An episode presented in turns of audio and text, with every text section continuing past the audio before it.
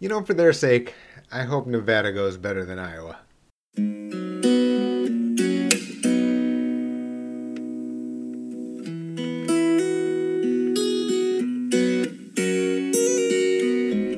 Welcome to the Maximize Your Medicare podcast. My name is Jay O. I'm the author of Maximize Your Medicare. The new edition, 2020 2021, is available anywhere you can buy a book Amazon.com, Barnes Noble, your local bookstore. All will be able to get you the book. The official website for the book is www.maximizeyourmedicare.com. There's additional information up on the website, official premiums, special forms that people sometimes need to fill out when enrolling in Medicare, that type of thing. Please be sure to rate and review this podcast on iTunes. It helps people discover Medicare and this podcast. I promise you, after speaking to virtually every possible type of population and demographic, almost no one understands Medicare. Today, we are going to start at the very beginning. So, in other words, sometimes, you know, it's going to be a very common question. And sometimes what happens is I speak in public not to seminars who are that are specifically targeted towards Medicare. You know, there are much larger groups of just persons in the generic age division, meaning, you know, 50 and above, 55 and above. And the reason is that people don't know where to start to ask questions even the highly educated, they don't know where to start to ask. They don't know when to start to ask. And too frequently, I get a call, you know, as a financial planner, certified financial planner. People call me 64 and a half years old. I'm turning 65 in six months. I hear you were crazy enough to write a book. Something along those lines. Can you help me? The answer is going to be yes, of course, but then the issue then reveals itself. So now the person says, okay, well, I'm going to be turning 65. My wife is 66 or my wife is 63. And, you know, I'm thinking about retiring and et cetera, et cetera. And then other ingredients go into the soup about their personal situation. Okay. So, a couple of general principles. First of all, the idea that you can fragment, that you can segregate the different topics in retirement planning, in financial planning, that isn't, for me, that for me isn't my suggestion. There are interactions across these different groups. You can listen to other podcasts here. I talk about taxes. I talk about the ACA subsidies. Okay. The fact of the matter is that health insurance, of which Medicare is a specialized form of health insurance, due to the high cost of health care, which is a separate topic, one that I will not resolve with you. The fact is is that the interactions are getting larger and larger through time and the simple reason is because the sticker prices are increasing. So as a result of that, there are interactions. For example, HSA accounts. You can't contribute to an HSA if you if you are also enrolled in Medicare in Medicare Part A even. Okay? In other words, what ends up happening is somebody calls me too late and then they introduce other facts and and then I have to use the phrase, well, I don't have a time capsule, but if I did, dot, dot, dot. This is a very common phrase uh, that I use. Very common. I'm going to give you the bottom line on when you should start. It's actually not even in the book because I don't state it as strongly there. The book is more generic form, but here, podcast form, I can tell you. Okay. You're to start thinking about Medicare and how health insurance and healthcare costs will be planned for at least two years prior to the target date that you want to retire.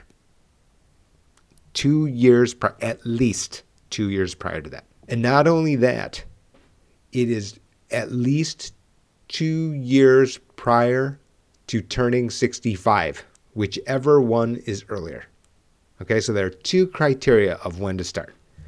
Number one, it's the earlier of either A, two years prior to your intended target date of retirement, or B, two years prior to turning 65, which either one is earlier. There's a reason for that.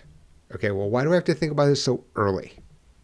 I plan to retire when I'm 70. Yeah, okay. The reason for that is is part of is exactly why I wrote Maximize Your Medicare. What ends up happening is something got overlooked. You've paid too much premium. You worked at a small employer, you worked at a large employer. Your spouse has a health situation which incurs high health care costs, and therefore now you have to pay the maximum of your out of pocket expenses from your employer sponsored plan. The litany of different reasons I can bring up here is enormous. It literally, I would have to speak at this pace for basically three to four hours. It's that dramatic. That's why I say you have to start early. There, because of the ripple effects of the other factors, the other factors. If you don't know what those other factors are, how they work together, what ends up happening is the person who calls me up at 64 and a half years old finds out a new fact. And then I have to use my phrase if I could put ourselves in a time capsule. I don't have one. Some, somebody does have a time capsule clearly because I saw some lady on the news, right, who said, Well, I didn't vote for Buttigieg, Buttigieg because I didn't realize he was gay. That, that's what a female said. I saw this quote on Facebook. I, so apparently there actually is time travel because this woman obviously appeared in our nation from 50 years ago. Anyway, again, we're not going to resolve that here. I don't happen to have the time capsule. Now, let's just say, for example, you've done this and now it's time to enroll in Medicare. So, in addition to reading a particular book about Medicare, available on Amazon, etc., you need to also start at the beginning of the day that you intend to enroll in Medicare. Okay? So, if that is part A alone because you're you are employed by a large employer and you decide to delay enrollment in part B, it's okay. Then you can enroll in part A starting 3 months prior to that date. Okay, so let's use an example. Let's say you're turning 65 on February 14th. That means your Medicare begins on February 1st, meaning the first day that you can apply for Medicare is three months prior to February 1st, right? Which makes it November 1st. 1, 11, 12. Yes, November 1st. Okay. Now, if you are going to be turning 65 and enrolling in Part A and Part B, it is vital to try to reach out for February 1st. What I have seen anecdotally, okay, is much further delays. Can you enroll at Medicare.gov? The answer is going to be yes. You can establish an, a personal private account and enroll there. The issue is that if you do so, then it'll take two to, let's call it two to three weeks in order for your application to be approved and for your, you to receive a notification of your effective date of February 1st in this case.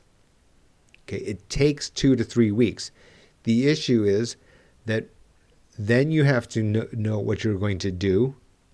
And from there, there's further red tape. Let's just say you want to enroll in Medigap. Now, then you want to vet all the Medicare plans, et cetera, et cetera, and what your options are. Let's say that takes a week, and then you send in your application. The approval process takes a few days, and then you're going to get sent cards. Guess what? You've used up two, two and a half months out of that three month window from November 1st up to February 1st. The reality is for some reason beyond my control, beyond my control. right? There's a delay, there's a mishap. Social Security Administration makes a mistake. You are missing a particular form, so you have to go back to your employer and get this form and come back. This happens. This certainly happens, especially for those people who retire after 65, covered by your employer sponsored plan. You have to have a form filled out. You don't know this. You go to Social Security Administration. You arrive at the desk after a three week wait to get this appointment. And then the only message is here, here's the form. Go back to your employer, fill it out, and then come back. Well, guess what? Then you do that, and then you have another two week wait in order to get back into the office. Now, five weeks of the 12 weeks are gone. And then from the, that point, then another two to three weeks in order to get your card. Right? So now five weeks have gone, add two to three to that, and now seven to eight months. In other words, two months are gone and then you can apply for Medicare Advantage Part D or a Medigap plan. So you see what I'm saying? In other words, this is just the beginner's corner here. There are bunches of nuances. I'm not going to get into all of the ugly stuff that can happen. Right? In other words, you can easily connect the dots. I'm not here to you know create a podcast to create a horror show or to create fear. However, I'm just saying that you know you have the government. There's 60 million people on Medicare. There are 10,000 people a day turning 65. That's very alarming, as you can hear. So, as a result, the fact of the matter is that you need to be able to get ahead of this so that you are making the choices that you want under the situation you want and not under duress. Right? Reality is is that you know our firm works as a as a brokerage. We don't care who the carrier actually is. We just our only priority, our only objective is that the client is comfortable with the risks and the price that they are taking, okay, and choosing. That very much means that to the best of everyone's ability that they're taking into account all of the moving parts in order to consider all of the moving parts, we need time. You need time. Maybe it doesn't take one session. Maybe it takes two to three sessions. Maybe it takes two to three emails. Maybe it takes two to three phone calls. Maybe your situation is so complicated that I've got to go and do 10 hours of work. That can happen. None of that is helped by people waiting until they're 64.9 years old before even finding out about Medicare. I'll get down from my soapbox from here, but those are the facts and those are the reasoning that I use for people to think ahead, plan ahead. And for those married couples, like I said, that means either two years prior to your target date of retiring or two years prior to the youngest, to the oldest spouse turning 65 that's the time to start considering it. Because like i said there are other topics. Taxes. There's IRMAA. There are other your employer paid plan etc to consider. I'm Jae. Please subscribe to this podcast on apple podcast stitcher. Rate give us a five star review so other people can discover the maximize your medicare podcast. Thanks for listening